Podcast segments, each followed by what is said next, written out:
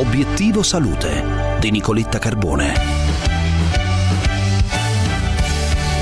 Oggi si celebra in tutto il mondo la giornata dell'immunologia. È in linea con noi il professor Andrea Cossarizza, immunologo e professore ordinario di patologia generale e immunologia di Unimore, l'Università di Modena e Reggio Emilia. Professor Cossarizza, buongiorno. Buongiorno a voi. A proposito di immunologia, professor Cossarizza, commentiamo con lei una ricerca condotta dal Public Health England nel Regno Unito che dimostra come una dose di vaccino dimezzi il contagio in famiglia. Dunque, è certamente un'ottima notizia perché ha un effetto amplificativo, cioè vuol dire che se in famiglia ci sono meno trasmissioni del virus grazie alla vaccinazione, le persone infettano poi di meno altre persone. Di conseguenza, se un bambino dovesse essere infettato da un genitore, potrebbe trasmettere l'infezione ai suoi compagni di classe di scuola, i quali a loro volta infettano altre persone, altri adulti.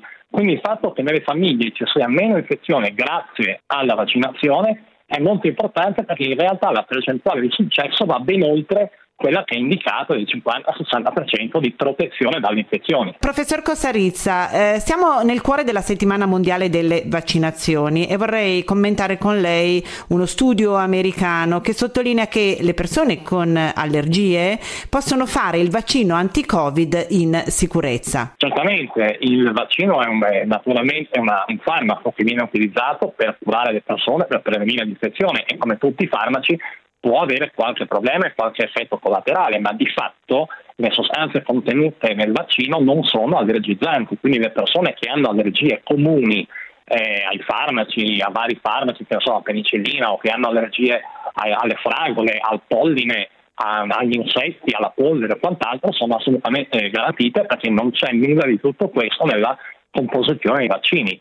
Nei vaccini c'è soltanto il polietilenglicole, che è una molecola presente in molte, eh, molte, sostanze, in molti farmaci, ma contro cui i fenomeni allergici sono molto molto rari. E quindi diciamo che il fatto che una persona vaccinata rimanga mezz'ora nella sede dove è avvenuta la vaccinazione in osservazione è una forte garanzia per cui anche una persona eventualmente allergica al polietilenglicole o a qualche altra cosa è assolutamente in, in condizioni di protezione massima.